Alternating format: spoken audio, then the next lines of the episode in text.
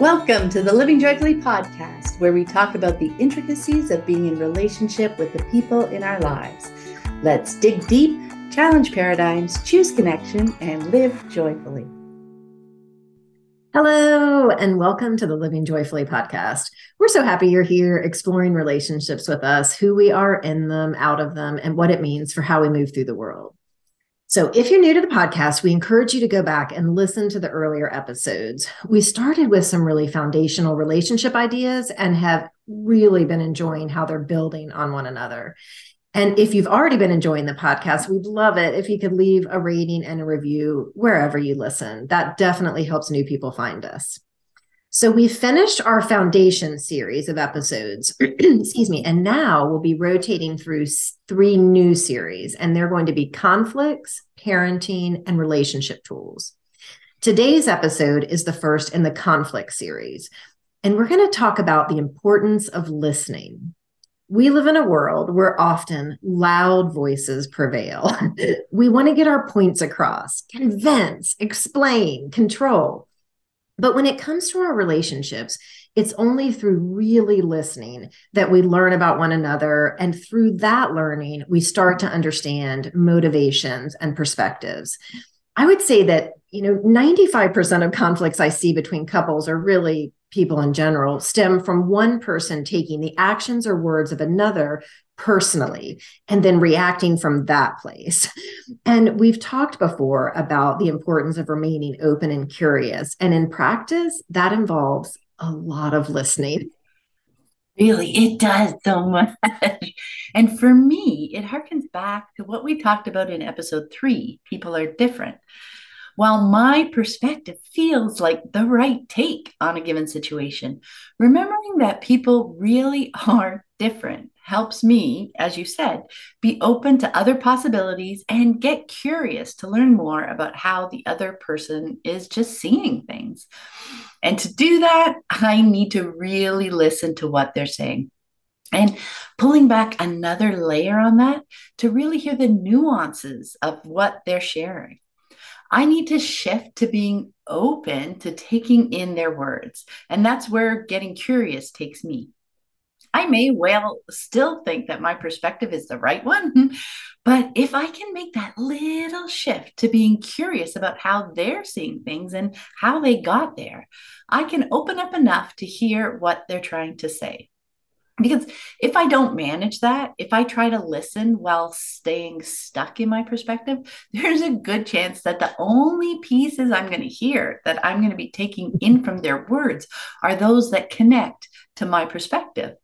So I'm, I'm thinking, how does that fit in with what how I'm seeing things? How can I use what they're saying to convince them that I'm right?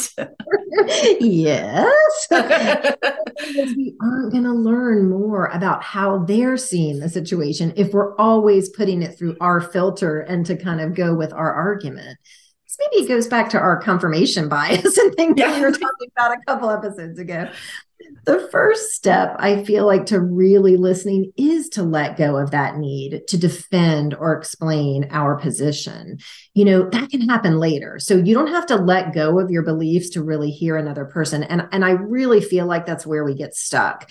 You know, if I'm listening and not defending, does that mean I'm agreeing? You know, so it's just, we're kind of like, mm, I don't know how that feels. But it's not about agreeing or disagreeing. It's about listening to understand the situation through the other person's eyes. Because without that understanding, we just get stuck in a standoff, each defending our vision eh, eh, of what the situation is. And, you know, we just want so much more than that from our close relationships. And I feel like quieting our thoughts is key to really listening. You know, so often we're formulating our response in our head. And just like you were saying, looking for those pieces we can pull out that kind of works with our story. And the other person's talking, and we're not listening at all because we're just like looking for those little keywords to put into our argument. But what we're missing is this critical information to understand the situation and the person in front of us. And I think that remembering there's plenty of time can also help here too, because this isn't a race, right? You know, if we can just drop any sense of urgency about getting our point across, it can help leave space for being open and curious. and the person that we're talking to will sense it. You know, just that shift alone will change the energy of the exchange. Oh, absolutely. The whole energy of the conversation shifts just when I'm open to new possibilities and perspectives. When I'm up for trying to see things through their eyes. And check out episode mm-hmm. four to dive more into that as a foundational relationship tool. And to reiterate what you said, Anna, because I think it is such a common sticking point. Listening attentively to the other person rather than immediately jumping in to argue my point doesn't mean that I'm conceding that they're right and I'm wrong. Productively navigating conflicts is so much bigger than deciding who's right and who's wrong. And listening is at the core of doing it well because there are always going to be conflicts, right? It's not about trying to get to a place in a relationship where there are no conflicts. We're different people, and sometimes we're going to see things differently. So, rather, it's about gaining experience with tools that help us move through conflict with more grace and compassion for the other person and for ourselves that helps us avoid the standoffs that can do so much damage to our relationships. Right, exactly. Because there absolutely are going to be times when we aren't seeing things the same. And that makes sense. That's okay. That's just part of life and being involved with humans, you know.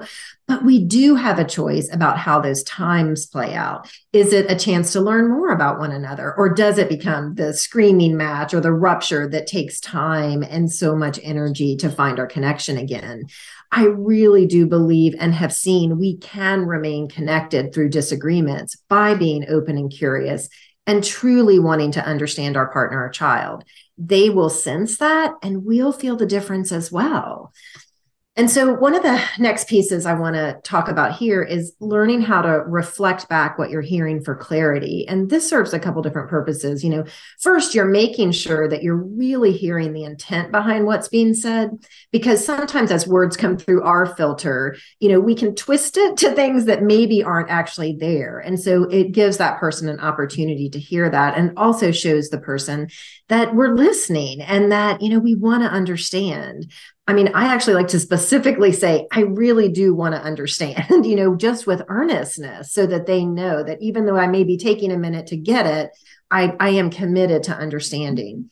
And it just sets a tone and can eh, just bring down that activated energy. And this part I feel like gets easier as trust is built. You know, a trust that at our core, as people who care about one another, we want to understand each other and we're in this together. And I think it can also give information to your partner about how they're coming across, how what they are saying is landing. But it happens in a way that feels a lot less confrontational and in an environment of learning more about one another versus this kind of accusing, blaming, you're saying this, you know, that kind of thing that can we can so often kind of devolve into. And so it might sound something like, ah, I can see how hurt you were when I didn't make it to your show and here you might want to go into the reasons you didn't make it to the show but don't. You know just let them have their emotional experience really hear them. And after a reflective statement you know let them fine tune their message. Even if you get it right they may want to go deeper. They may want to clarify. And all of this goes hand in hand with validation which we're going to talk about in depth in an upcoming episode. But even just truly hearing somebody is validating and shows that you're engaged and care and again, during this active reflective listening stage, it's not the time to defend or explain. You know, that's just going to keep the person feeling like they have to defend and explain longer. And so then we have the battle of who can defend and explain the longest. You know, there's going to be time for you to be heard, but taking this time now to listen will make all the difference in avoiding or deepening a rupture my goodness. Yes. Taking the time to listen and reflect what you're hearing hits so many valuable relationship notes. Like just giving it space, like back to that urgency piece you mentioned right. before. So, as you mentioned, first, and it may seem obvious, listening truly does help the other person feel heard. And giving that space after reflection helps them move through their processing. They're learning more about themselves as they hear it back. It's like, yeah, does that land exactly how right. I meant it? Or what's a little bit deeper? So just take a moment to think about what that feels like, right? For somebody to to feel heard. Imagine your partner or your friend attentive to attentively listening to what you're saying to them. They're really seeing who you are in that moment and fully trusting you that it's your truth. They get it. Now, when I imagine that, my body actually physically relaxes and I find myself taking a deep healing breath. I want to listen to the people I care about in a way that helps them feel that. And next, taking turns to reflect back what we're hearing helps both of us just hone in on what's really going on for each of us. I know for me, navigating conflicts can sometimes be about peeling back the layers around why I'm feeling conflicted. So maybe at first, all I can really say is that hurt my feelings. But as the conversation continues, as I listen to what they're sharing, as I contemplate that and try to put my perspective into words, I may be able to share that hurt my feelings because of X. Then maybe I connect it to an experience in my past that I notice being triggered by what's going on. As we each hone in on the fuller context of what this conflict is triggering for each of us, we learn more about them and about ourselves. And that is information that can help us approach things differently next time so they're less likely to provoke conflict in the first place. So, engaging in this process of listening and reflecting while we're navigating conflict helps us eventually emerge with a deeper understanding of each other, strengthening our connection and growing our trust in one another. Right. And as I mentioned earlier, you know, this really does get easier the more you do it because there will be this growing trust that there's space for everyone to be seen and heard. And this is the environment that we want to cultivate an environment where there is this deep trust and safety. Because as we keep saying, everyone is so different. This type of environment leaves room for that. And because we aren't you know, taking other people's actions or feelings personally, we're able to listen and learn more, which is then forging these deeper connections, connections that make weathering these ups and downs and all the things that life brings so much easier and much more enjoyable as well. Yes. And I think another piece that we're learning as we're building that connection is we're learning our language. Right, right, right. How we express things, how we can express things that other people can understand, how other people, the kind of language other people use and what it means to them. Like we are mm-hmm. learning so much, you know. So as we share examples about, you know, a way the way we might express something, that's the way we would express it. There may be different words that you would choose to express these thoughts and ideas for yourself, but that is what these conversations help this listening to hear the words and what they're actually saying and what they're meaning by it, what the intent is, and how they're receiving it and, and reflecting back. As you say, this is how we're cultivating and growing that connection and trust and learning the tools and the ways that us, whether it's us and our partner, uh, close friends, children, mm-hmm. the way that we can navigate, because then it can look different for each of those too, right? it will. I mean, it really will. But I think, again, you can kind of feel the energy difference of, you know, hey, like we're going to have disagreements or not see things the same way, but we're here to learn more about each other. Like we're, it's not about blaming or any of these pieces. And like you said, that reflective piece allows us to understand how we're coming across. It allows them to understand how they're coming across to us. It, it helps all of us just understand, hey, some of this language that maybe my go to isn't landing well, you know, or some things that were fine in my family of origin that we get like do not work in this other relationship. or, you know, again, from child to parent to friend to whatever, it's all going to be different. But if we keep that energy of learning, of just being in this together and, hey, we're a team, we're going to figure this out, it's so different than this kind of competitive win loss attitude that's so prevalent in our culture. So it's, it's very different. And yet I feel like while it sounds like a big shift, I don't know that it's that hard because we all want to be seen and heard. So you have this, you know, it just kind of helps feed itself on how much easier it is and how much better it feels. Absolutely. I love that. All right. So we are going to end with some questions to consider. The first one. So, recall a recent disagreement with your partner or close friend. Did you find yourself immediately feeling defensive? Was it hard to fully listen to what they were saying and what was going through your mind and even your body sensations? You know, what were you feeling? Because that's really important sometimes. And like you said, that when we give space for that, we can feel that relaxing. And if we don't, that kind of amped up, activated energy really impacts the discussion. Yeah. And seeing in that question, it's it's just our ourself doing the processing. Exactly. We're not going out to anybody else. So we can play with all those different things. What if I, you know, if you didn't feel you were defensive, then maybe you want to ask yourself, well, what would reacting or feeling defensive look like? Right. And then you can say, oh, well, maybe I was saying those things. Maybe it was being right. taken that way, etc. So yeah, it is so fun and interesting just to ask ourselves questions and play around with, yeah. with how and we're feeling. Right. Yeah, I love that. Um, okay, so number two, how does it feel when someone takes the time to really listen to you? You know, when that happens, do you feel more open to listening to them? How do things unfold from there? So, again, this is just a walk through some scenarios and feel that energetic difference. Feel how different it feels in your body, these two types of exchanges. It makes such a big difference. And because then when I feel like our feelings, how it feels in our body, is often maybe the first thing that we notice.